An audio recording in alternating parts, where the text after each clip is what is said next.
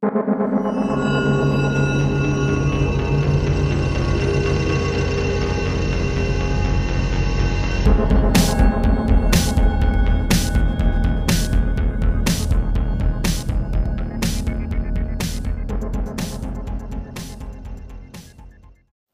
everyone. Welcome to murdermaps.com, the podcast, now known as In Conversation with the Chief. The Chief is Chief Filenko from Round Lake Park, Chicago, Illinois. Our friends, obviously, from across the pond. Welcome, Chief, once again. How are you? Thank you. I'm doing great. Thank you. Good. So we've been through through the mill on a few cases thus far. Um, thanks for your time on the cases we've done. I know that you are bringing one today, which has had, uh, or or rather, it had some twists and turns that you thought would be good to go over because how you got there in the end, um, you said was a, perhaps a little bit of a fluke in. Uh, for lack of a better phrase, Right. of course. Do you want to give us the just the initial synopsis of, of what the case was, Yeah. and then we can go into the details? Yeah, so I thought I would present something that uh, it, it's pretty commonplace uh, for us to handle missing persons cases, uh, primarily uh, teenagers run away from home. Uh, periodically, you get a missing adult. Lately, we've been uh, slightly inundated with missing senior citizens because we have a, a retirement community in my jurisdiction. Um, so that's become a little tasking. But the lessons learned in this one uh, were the fact that you can't discount any missing person. Uh, this young lady uh, was, you know, uh, for all we knew at the, at the time, she was a, a, a housewife, um, uh, exceptionally attractive young lady. She had two chil- grown children. I believe they were nine and 12 years of age, happily married. Uh, her name was Melissa Best. Um, and I believe Melissa was 34 at the time she went missing. Um, they lived in a very humble home in our town. Um, Clint, her husband, um, they've been married a number of years. Uh, he worked at a factory, um, probably about 20 minutes from the house. And this particular day, he was working a Saturday shift, which I believe was an we call it overtime shift. So you know, he usually worked a Monday through Friday. Um, so this would have been extra money for the family. So how this starts is um, Melissa that day goes uh, grocery shopping, um, and Saturday apparently was family meal night.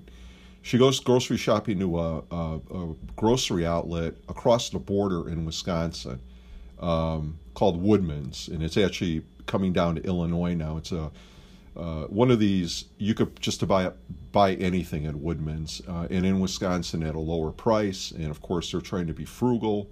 Uh, they have you know uh, humble surroundings and a you know and a lower income, two kids to support. So she went up there with the kids. Um, comes home that afternoon, and, and the kids decided to go their own separate ways. Uh, the son went over to a fr- walked over to a friend's house to go gaming. Uh, not quite sure where the daughter went. Uh, Melissa uh, is last seen uh, by her children about 1 p.m. Saturday afternoon. Okay. We actually see her. Uh, she drives a minivan, um, and we see a minivan at about 1.30 uh, that afternoon, about 30 minutes after the kids leave the house, uh, driving past uh, a pizza place that has a video system that points out to a, a road not too far from her house. And we see her going in a certain direction. That is the last time we have any sighting of her. And realistically, we don't even know if she's driving the van because the video is black and white. The van kind of speeds by. I mean, obviously somebody's driving it, but who's driving it, we don't know. So she's missing for um, mm, probably overnight uh, into Sunday, and then Clint, her husband, contacts us, wants to report his wife missing. Uh, we send officers out uh, to take a, a, missing persons report. the first thing that the officers kind of recognize is that Clint, his personality is, is very, I want to say, uh, rigid or monotone. Maybe that's the best way to describe it. He's not very emotional. He just talks in a very level, calm, quiet way, no passion, you know, and um, so they kind of note that down uh, that that's unusual. Uh, he's tried making numerous attempts to call her uh, with no luck, and apparently the cell phone uh, we we determined has been turned off at some point, so there's no way of tracking that. so the officers enter her into the system, uh, and there's a d- couple of different ways you can enter a person into a national database. Um, suicidal, uh, juveniles automatically get entered. An adult, you've got to justify the entry, and they enter it as missing, quote, endangered, which means we don't know what happened, but we suspect it's something not good. Maybe she had some kind of a, a health incident. Who knows? Um, they do their usual protocols, call local hospitals. Yeah. Uh, can't locate her. We also put out a computer generated uh, flyer to all the police departments. You never know whether she was arrested. Mm. Do an inquiry on her license plate because an inquiry on a license plate is going to show if she's been pulled over by any police department. Nothing. So okay. basically, she's fallen off the grid. Our mm. officers at that point can't locate her. So now we're moving into Monday. So this is when you start to be concerned, even with an adult, you know, with a child, absolutely within half hour, hour, you know, as time goes on. And we talked about this in a previous case. An adult, you have a little more flexibility. Um, yeah. You know, we've had adults, to, you know, not come home because they got drunk at a bachelor party um, mm. or you know just are having some marital problems and decided to spend the night at a girlfriend's house uh, or at a friend's house. You know, Clint, her husband, assured us that there were no issues with with her, uh, no arguments, nothing. Mm. Everything was fine. The other thing that was a red flag were the groceries. The groceries uh, had been pretty much put away but she also had put uh, to the side uh, specific food items that were uh, going to be used to prepare dinner that night. So that told us that something she, unusual happened. Yeah. She should have at least come back. She intended on coming back. She intended on making dinner. Mm. Yeah. yeah. Um, so that was extremely unusual, and it started raising some, like I said, concerns. Mm. We called Clinton, and I, I, sat in on the interview as well. And yeah, he had the monotone, um, and we went over you know a number of things uh, about Melissa, and you know started getting into what we call a victimology, uh, trying to determine every fact or factor we knew about that he would know about her. Was she suffering from you know uh, some kind of an illness? Uh, was she suffering from um, addiction issues, uh, yeah. anything. Is she?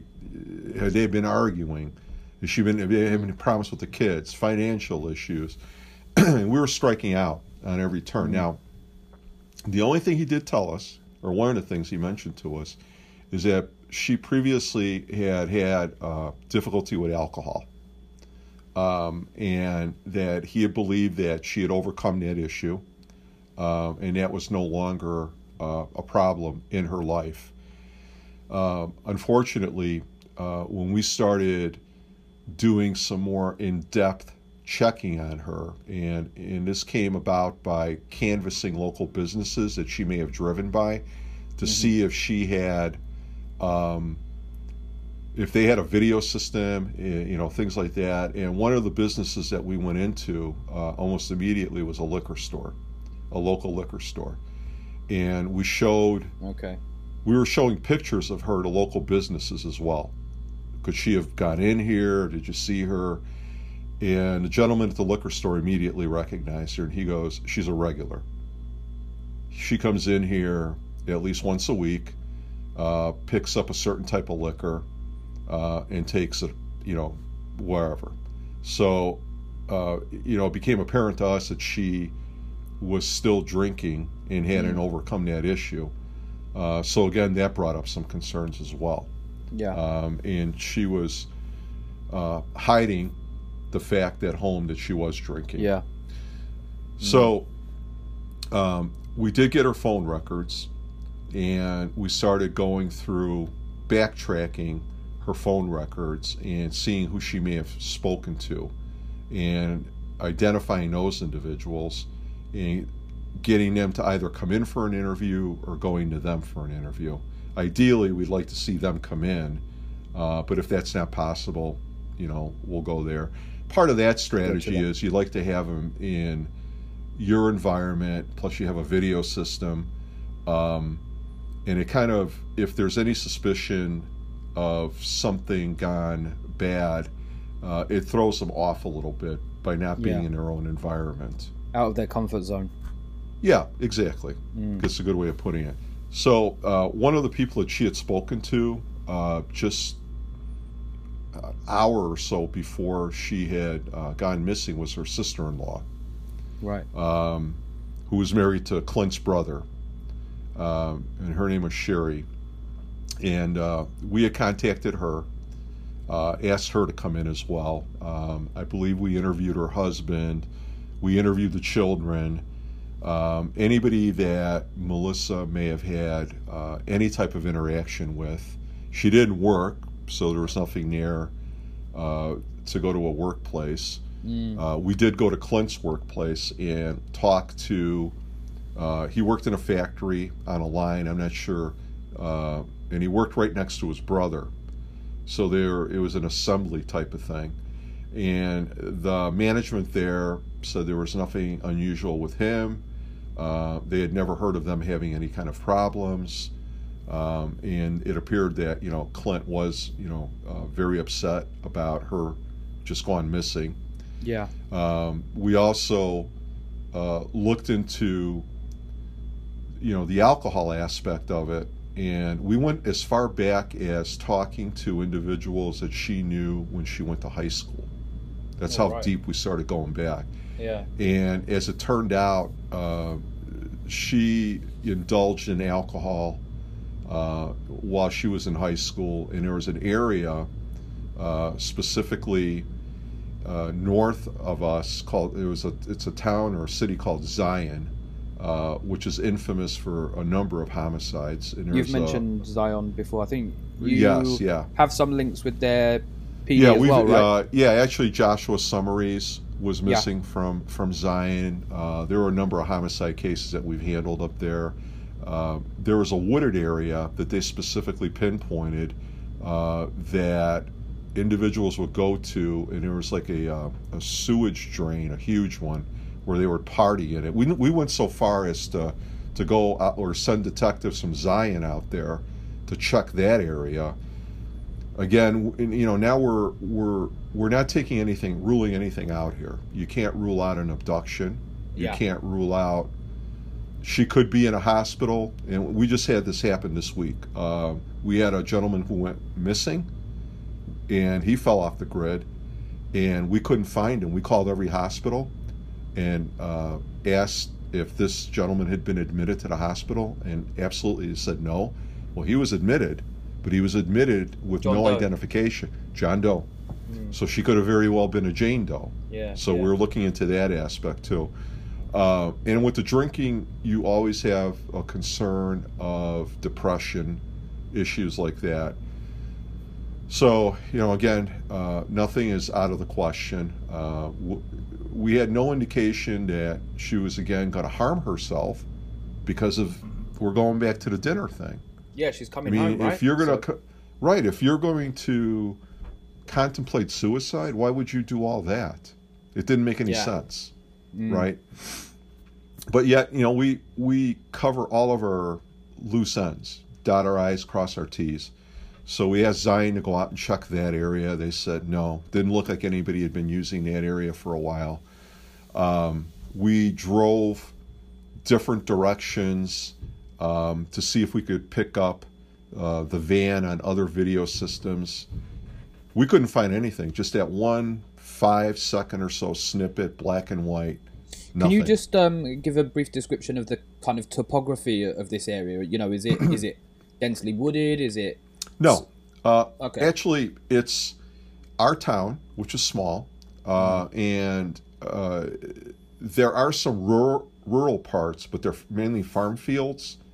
Uh, Okay. But no matter what direction you go into, uh, and it would have been with her, she was headed south, but that would have dead ended into a main road uh, route that goes east all the way to Lake Michigan and west all the way into a different county. okay? So, which way she went, we don't know. And it's wide open. Um, wide open. So she could have been in a city, or she could have been in a in a farm area, or she could have wound up in a wooded area. No clue. So we started calling people in, uh, and one of the individuals that we were really uh, interested in speaking to was the last person she spoke to, which would have been her sister-in-law. So her sister-in-law uh, volunteered to come to the police station, and and later on we found out why she was so anxious to come to us.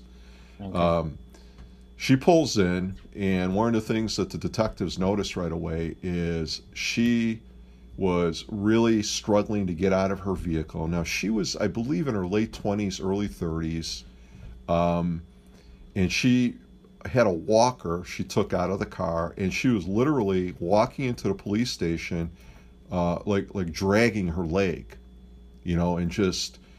Uh, having a difficult time breathing and you know she was she was she was skinny in stature too okay. but it, it just appears she was extremely weak and you know i mean She looks physically believe she- impaired or disabled. exactly and i believe she had told us that she had been diagnosed with ms that might not be 100% correct but she did have something that was impairing her ability to walk and Or she said and she, or she said she had something. Right. So we went over in detail, uh, you know, the phone call, and they sh- she just said that all they talked about was family, n- normal things, uh, nothing out of the ordinary. Uh, maybe getting together with the families, uh, and that was it. Okay. Uh, her address was a hotel, hotel slash motel in Waukegan, which is east of us, and it's a, a major city in Lake County. okay. Um, and she said the reason they were living there is they quite hadn't gotten enough money to rent a place, and this is one of these um places that comes with a kitchenette, and you Okay. re- you pay by the month, you Yeah. know. Um, and it was it wasn't a high end place. It wasn't a low end place, but yet it wasn't a high end place. Mm. So again, uh, her physical, you know, just the way she was acting was a little unusual. You know, it was just strange Mm. uh, that she drove herself there. You know, Right, why? and she can't- why? she can't- Why wouldn't she have us come to you? Uh, so that was kind of strange. And then the other thing that was strange is, well, why wouldn't you wait for your husband to get off of work, have him drive you? So she was anxious to come to us. Mm. It's a little strange. So, you know, we started digging uh, more, and still nothing was coming up. Um, this started gaining some momentum because one of the things that we inevitably do is we'll do a press release and we'll ask for the public's help. You know, what better way to have uh, more eyes on, on Right. Yeah. you know the vehicle her. So we put her photograph out. We put some some of the details not all of them uh, when she was last seen um, photograph of her. Well that started to gain some really quick momentum amongst the local media. And my phone started ringing requesting interviews Mhm. and this is one of the lessons I learned about dealing with the media. And this is pre um, my pre commander days with the task force, where I had to deal with them uh, a lot. Yeah. Uh, is it started gaining such momentum that instead of thinking about it and having one press conference, I was doing interviews individually Okay. uh, for almost an entire day. I was having people show up, and you know, I was. Basically, like a press them. junket kind of thing going on. Right, one at a time. They were coming in. They were interviewing me. Some were some were in my office. One was outside. Um, you know, of course, the media wants to know: Do you suspect, you know, foul play? Uh, you know, all these other things they're trying to. I was I was going to ask a question if you don't mind. Uh, so at this Yeah. point, you've had you've had the husband in, um, and you detailed a little bit Mm-hmm. about his kind of demeanor, attitude, or, you know how he how he was conducting himself in the interview. You also, by request and by her own um, volition, she she came in the sister-in-law. Right. Those two aside, are there any suspects at this point? Actually, No, I mean, there's we don't even know what's going on at this point. Right, you know, right, another okay, thing that yeah. we, you know, in the victimology, we're obviously going to uh, check anywhere that they've resided Mm. to see if there's any been any type of domestic violence. Mm-hmm. Um, there's been uh, DCFS, which is our child abuse investigators. We we contacted them routinely to see if there were problems with the kids. Mm. You know, nothing, nothing. You know, the only uh, the only thing that we had found was the uh, the drinking issue. yeah. Um, so at this point, you know, we're we're just shooting zeros here. Um, so this is where a lot of investigative work relies on good old fashioned police work, like we were doing, and that's trying to uh, delve into every possibility there is and, and try to make you know leads off of leads you know and you'll talk to Yeah. a person maybe they'll give you two other names that type of thing yeah. uh, revisit uh, areas where videos might be. Out a clear blue sky, this woman comes into our station, and at the time, one of my detectives uh, had recently just come back from an assignment. Uh, I think he was with them a couple of years with the Regional Narcotics Task Force. And this woman came in to talk to him. She was an informant for him uh, back when he was doing drug drug cases and um, we didn't know why she was there. She just asked to speak to him. We thought, you know, usually uh, we call them CIs, confidential CIs, informants, right, yeah. will contact you because they're either in trouble and they want to start working again, um, and that's usually Mm. they want to get paid. reason. They want to get paid, right? Well, they want to. It's it, it's usually not pay. It's usually they want to uh, chop down the charges. They Oh, want to okay. work off the charges. Yeah. Oh, okay, got you. So we kind of, you know, uh, wrote that off, and she went to talk to him, and then suddenly he comes walking in my office. He goes, "You're going to believe this." He goes, "You know how we don't believe in coincidences, Chief?" And I go, "Yeah." He goes, "Well, my old CI in here is uh, staying at this hotel in Waukegan, and she swears because she saw Melissa's picture on the news that she was at a party that Saturday night at the hotel. Okay. Yeah.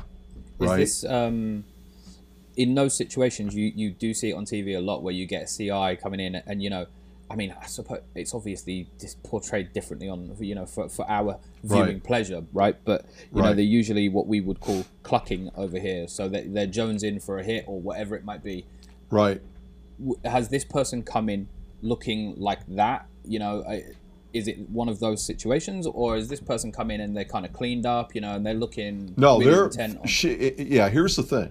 She wasn't asking for anything. Right, right, okay. she so- was just concerned and said that there was a. Uh, she remembers it was a, a room at the hotel where these guys were slinging dope, uh, primarily heroin, and they had a party, and that she was there with another woman who she said lives at the hotel, and she winds up describing this other woman. Well, it's Melissa's sister.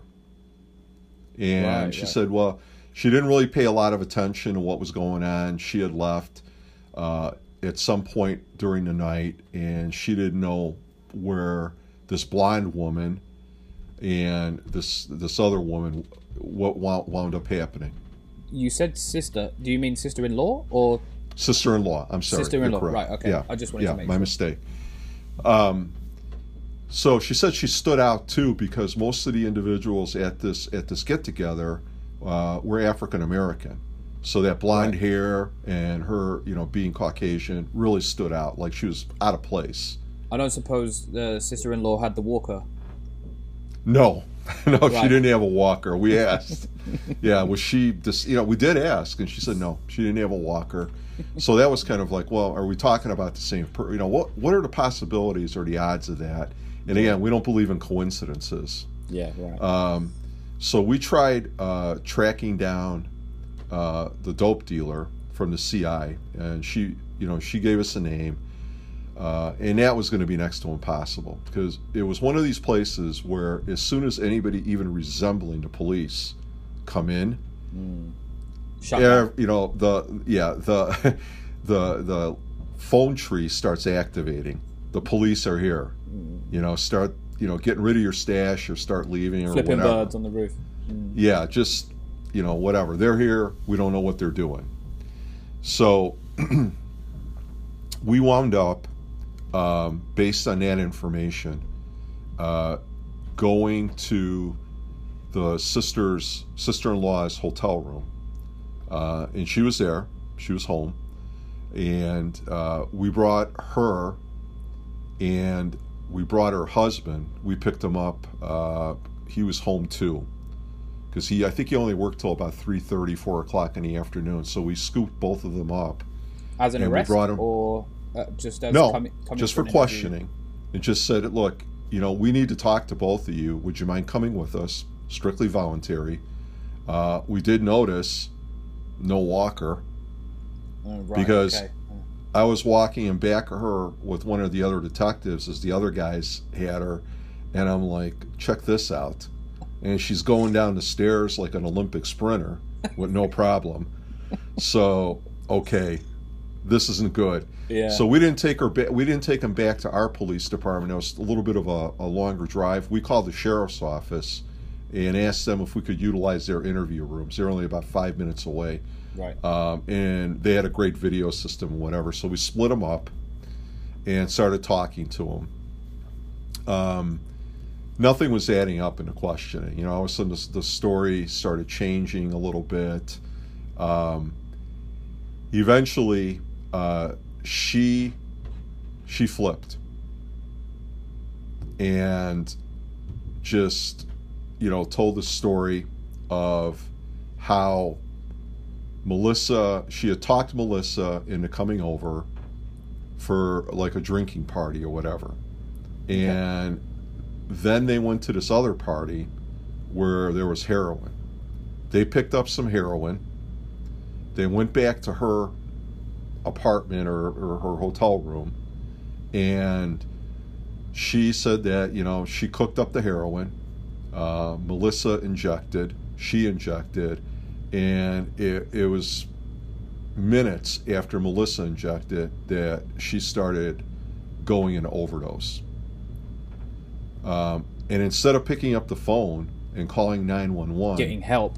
she, right. She claimed that she was um, doing some kind of pseudo CPR or trying to help her or whatever. Realistically, she just wound up letting her die. Yeah. The husband comes home and allegedly he tries to resuscitate her. He doesn't call 911, right? So they co- they come up with this plan to conceal the body. They wrap her up in uh, bed bed linens, and it's interesting because this is all happening at about four or five o'clock in the afternoon on a weekend on a Saturday, uh, or I'm sorry, a weekday, and there are people out because these entrances to these rooms are on the outside. So you've Yeah, got, they've got stairwells and yes. So they're dragging a body wrapped like that down these stairs because uh, post mortem at the autopsy, there was severe uh, there was severe trauma to the back of Melissa's head, which meant her head was bouncing off of these concrete stairs. Wow. Yeah. So what they did is they they put her in her minivan, and I don't know exactly who drove the minivan. I believe it might have been into the sister-in-law's minivan or into no into Melissa's Melissa's, minivan, right, right. and I I don't know who drove and who followed, but what they did is they drove the body in Melissa's Melissa's body in her own minivan to an apartment complex located about I'd say about five or six miles um, northwest of there, and they drove that van into a parking lot of an of a complex and just parked it, and the body was in there. They locked it up, and they left. And, and just for our listeners or, or viewers on YouTube, we had spoken about this briefly off camera. I had said this is in broad daylight, and it's like as you said, you know, everything is kind of on show. You can see the walkways, the stairwells, whatever. Um, your your reaction to that was this was a bad spot, right? Well, it's a bad spot, and it's one of these places where it's infamous for all sorts of criminal activity, drug Yeah. activity. So most of the people living there uh, don't want to get involved. Yeah, They don't want anything to do with anything. Um, and who knows how many of these people might have been at the party? Who knows how many, you know, whatever. They just they don't want their hands touching any of it, right? So once they they gave us the details, uh, I believe it was the the brother uh, drove us to the spot. He got into a squad car, uh, and lo- we located the van with the body in it. Um, and you know, we found her. Uh, it wasn't the best circumstances. It was absolutely nothing that we expected. Um, you know, it was it was horrible. yeah. Uh, yeah. So had it not actually, been had it not been for the CI, the former CI that that walked in, um, so so actually, first question would be, how many days during uh, or into the investigation was it that the CI walked in? I think it was about four to four to five days into it Four that the CI days, okay. came in. Yeah. And I'm now, I'm assuming the the leads. So, uh, sorry to impose another question straight away, but yeah, the leads at that point were really sparse. You know, at- by by all accounts, it, it looked like this lady had just she was in Yeah. the wind, right? You know, for she whatever was. A, yeah, reason, she. she Who had a demon. She she had a, a drink demon, but but to this point, there was no kind of uh, drug use or Right. whatever in the past, right? Not that we knew knew of, but uh, Hmm. you know, individuals, you know, historically with addictive personalities, uh, tend to One way or another. One way or another, right? Yeah. So this would be a case of drug induced homicide, right? Yeah. Now, we did get charges immediately um, on either one of them because there had to be an autopsy performed, there had to be toxicology performed. Um, so all of that had to be put together. The forensics. Uh, we had a we had a uh, ET do ET work on the van. We had to do ET work on the room. Um, so, you know, this was all still kind of under the radar. You know, we hadn't told uh, anybody anything. The only thing we did that evening, just to put Clint's mind at ease, is I drove out to his house with uh, the coroner at the time, who was a, just a sp- tremendous individual. He went to all the death notifications. This guy was amazing. Uh, Artis Yancey was his name, and uh, unfortunately, he passed away a few years ago of a heart condition. So Artis and I drove out to the house. Um, I remember Clint sitting in the front in the front room. It was later, you know, probably about eleven o'clock. The kids had gone to bed, and we said, you know, Clint, uh, we found Melissa. Uh, we don't know exactly what's happened yet. We're putting it together right now, but it appears that uh, she may have d- died of a drug overdose. And of course, you know, he he then, you know, that stoic personality of his, he he just broke down. Uh, both the kids came down, and he told them. Uh, it, it was, you know, it was a real tragic scene. You know, what I mean, Yeah. you know, death notifications are, are horrible. Uh, death notifications uh, to an entire family, you know, that involve children Yeah, are, are just heart wrenching. Um, so we we left them to grieve, and you know told them that you know of course we would be in contact with them and, and film in on on more details, um, and as they came up, and we really didn't want to give anything away. Uh, he came in the next day, and by that time, uh, I believe we had enough information for arrest warrants. And here's the kicker his brother worked next to him. She was gone for 10 days until we recovered that body, right? Oh, And his brother worked right next to him that entire time and didn't say a oh word. my. That is that's a different level of Right. darkness in a person, right? Yeah, absolutely. I mean, it was just astonishing that this guy had absolutely displayed nothing that would indicate he knew anything about this. In fact, he was supporting his brother. You know, he's being a good brother and all that. Um, Wow. so we told Clint uh, that day that we were going to arrest his brother, um, and we were going to go to work because we knew where he was at. He was at work, and Clint was going to be working, and we were just going to grab him off the factory floor, Right. and that's what we did. Okay. Yeah. Without incident. So they were charged with uh, drug-induced homicide, concealing uh, a body. There's a charge for that. Sorry, I said without incident. Did the arrest go down? Yeah, no, there was absolutely no no problems there at all. Right. Um, okay. But you know the the tragedy of you know your own brother. Yeah. Yeah. Yeah. Um, you know you lost your wife. You pretty much lost your brother. yeah. Um, you know life's got to go on. I mean it was horrible. The whole thing was just a tragic. Uh, it- you know, it, I never sensed any remorse from Mm, either one of them.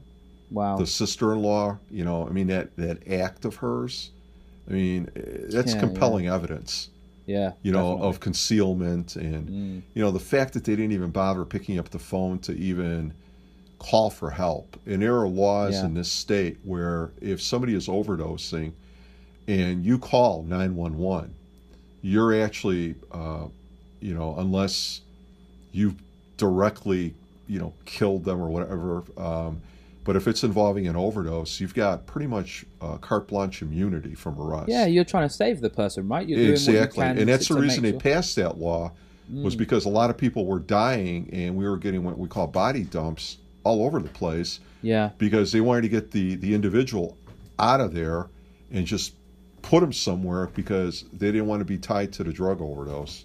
So Illinois passed a law giving them uh, some qualified immunity uh, for reporting the death. Yeah. So they were charged, and eventually those charges, I believe, were bargained down. Um, I'm not sure what they bargained them down to, but they took the drug-induced homicide charge off the table, uh, brought it down to something else. They did do some cha- some jail time. Unintentional homin- homicide. uh, no, uh, it's uh, they probably like uh, you know, and I'd have to look what the, the the final outcome was, but they pled out yeah. uh, to the reduced charges, and a lot of people will roll their eyes and say, "Well, you know, that doesn't seem right. You should have charged him with." It. But in the criminal justice system in in the United States, if you plead out, uh, there is no appeal. It also saves uh, the the court system, the criminal justice system, uh, lots of uh, time and effort because these things could go on forever. Yeah. Yeah. Uh, and they're really going to get, if they don't have a previous record, probably about the same amount of time. yeah. yeah. And, you know, why not bargain it down to this, get the guilty plea?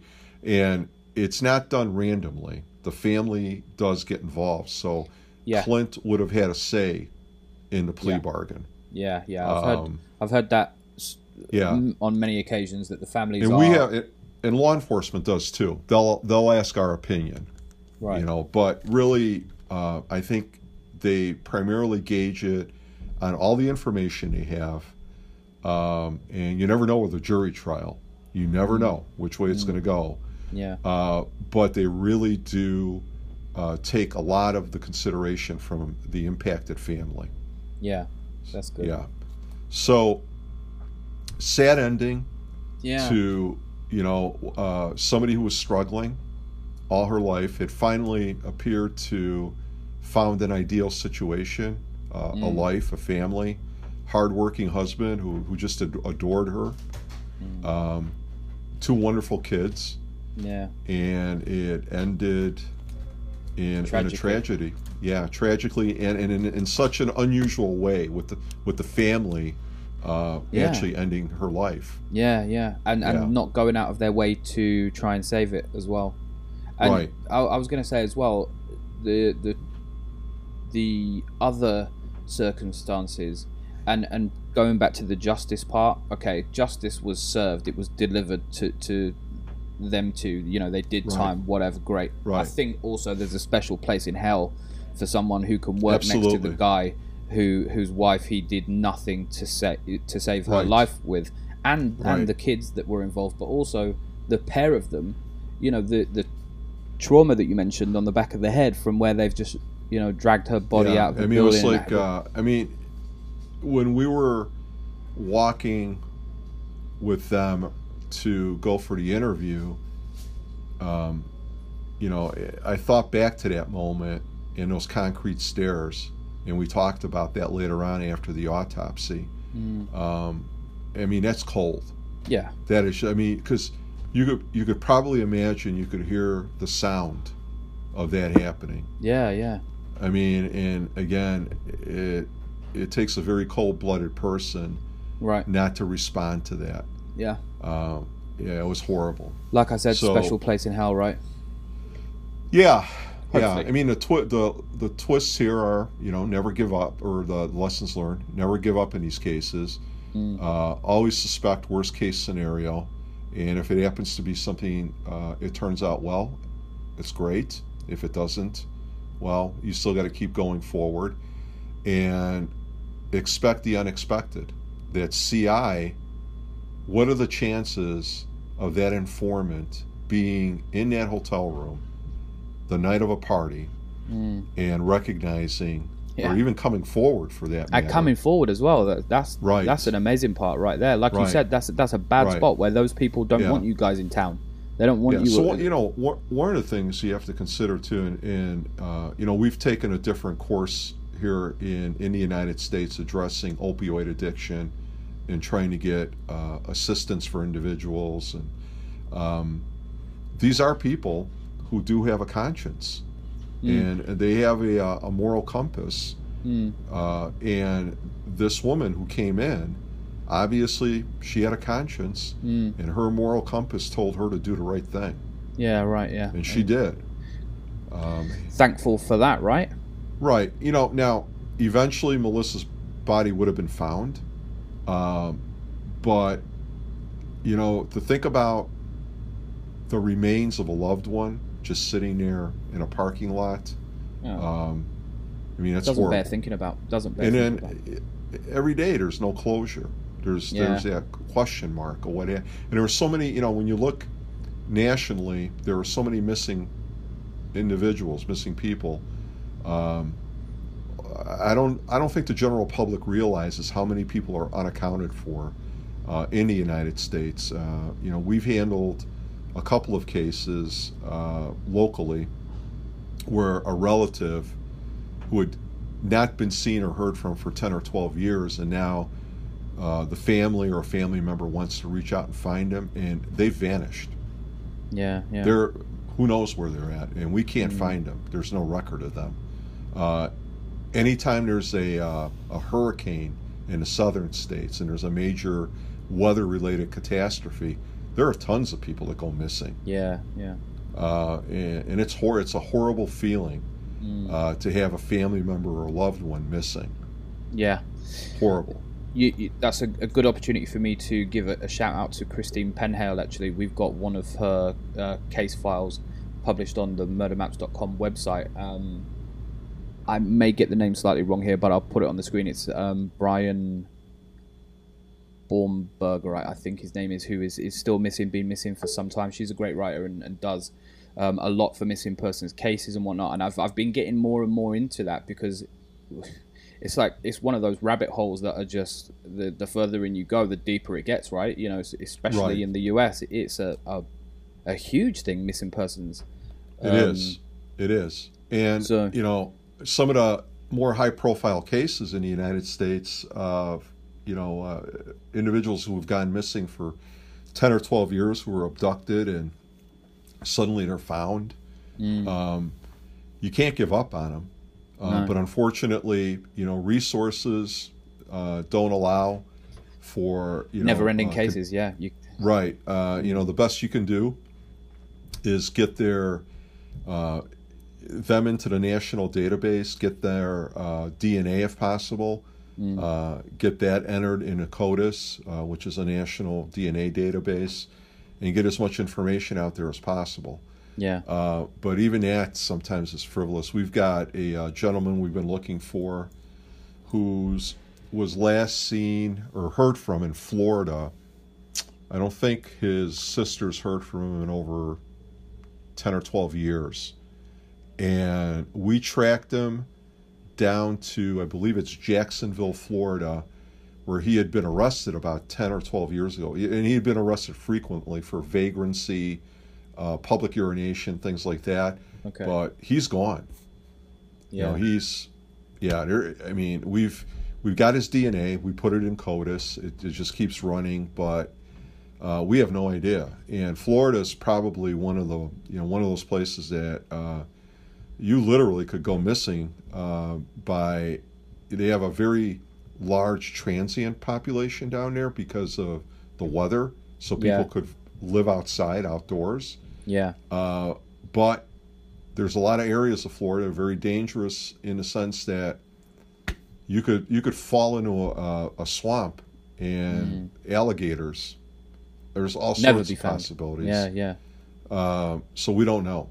On the mm. other hand, I had a gentleman missing who was uh, Hispanic, um, an undocumented immigrant, and uh, I was asked as a favor to look for him, and uh, I did locate him.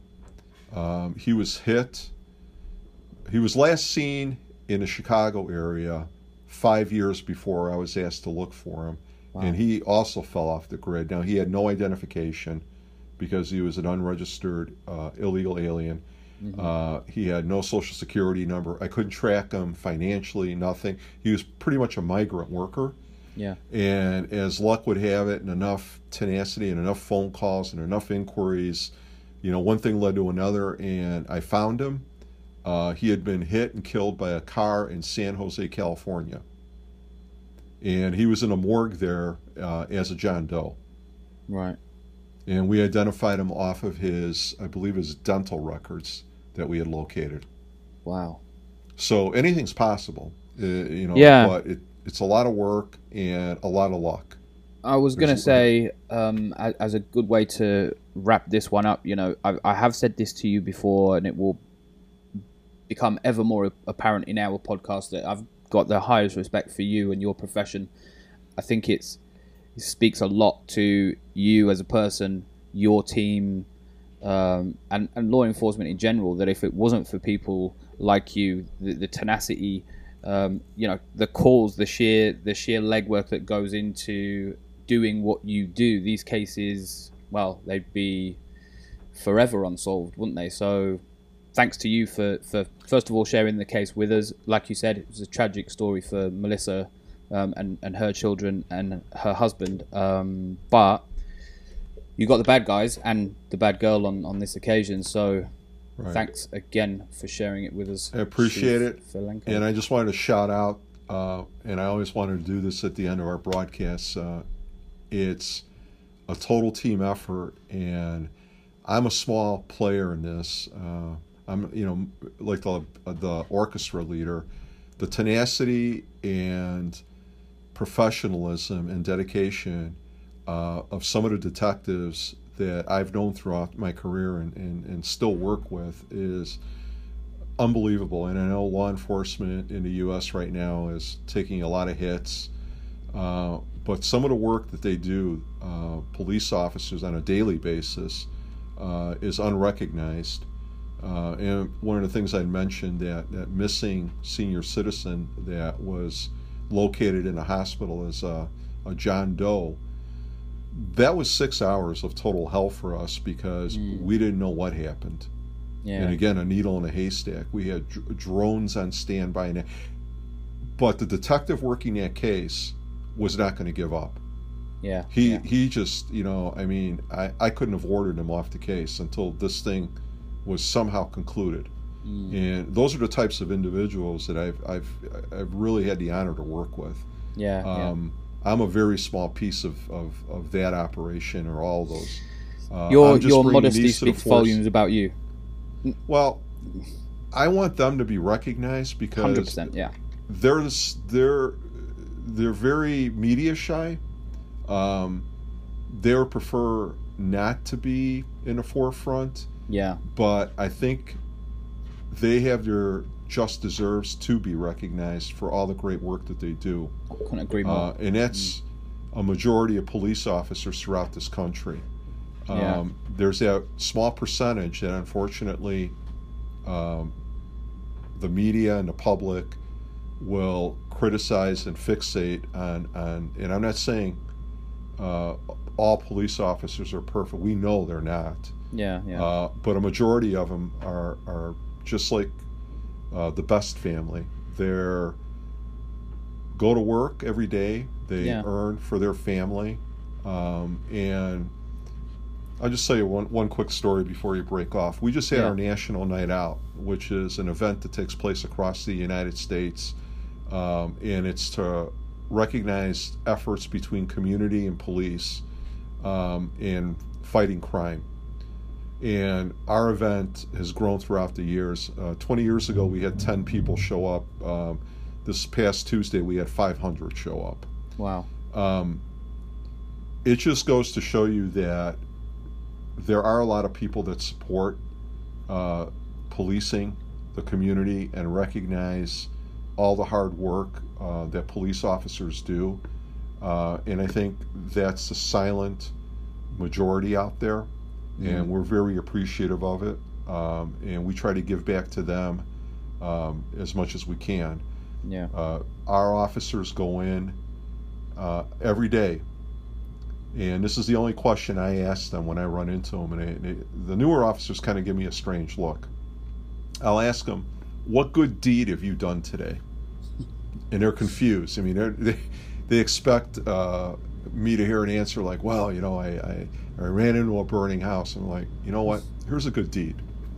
You helped somebody who was stranded with a car that was mm. disabled. You helped them. You found somebody's missing dog, a family pet that's very precious to them. Mm. You um, assisted somebody uh, by giving them a ride to get some gasoline for their car. I mean, just minor things like that. Yeah, are are good deeds. Absolutely. And at the end of the day, you can drive home holding your head high and knowing that you put in a full day's work and you're out there doing good deeds. Very little of what we do is arresting people. A majority mm. of what we do is public service. Two things on that point.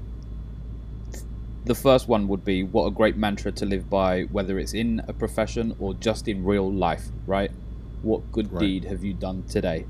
Also, to the point of perhaps the the wider work that police uh, or law enforcement agencies, by and large, I would say probably. I mean, I'm, I'm, I'm purely guessing here, right? But maybe ten percent of what you do is what we see in the media, right? So it's the results, yeah. Whether it's a good result yeah. or a bad result, yeah. it's the ninety percent all that work that goes into building cases, into the good deeds and whatever, that's the stuff that never gets any publicity, never gets any limelight, and it's very, very likely and very often not rewarded, right? Right. That that personally hurts me because it's it's that ninety percent that keeps guys like you and, and your the guys that work for you and with you keeps them in a job and going to a job every single day of their lives. And they've got families to go home to and they've got you know people to look look out for and whatever. And, and they still give their their lives selflessly almost in the in the pursuit of justice i guess right? Correct. Well listen thank you personally. I know uh, you're always modest about it. You and i talk on and off camera um, about the the good points and the bad points of law enforcement. I wish there were many more good points, certainly in the media anyway, and that the wider public, you know, not just across on your side of the pond, but also on ours. I wish that law enforcement got a better um, a better reputation from from everybody. You know, I think the more good deeds that we all do for each other will probably lead to that, but whether we'll ever get there or not, I, I think you and I will probably be in a job doing this stuff um, and talking about cases that do end tragically for quite some time to come. So that's unfortunate, um, but we'll keep doing it, obviously. So thanks again, Chief. I really appreciate your time. You're welcome.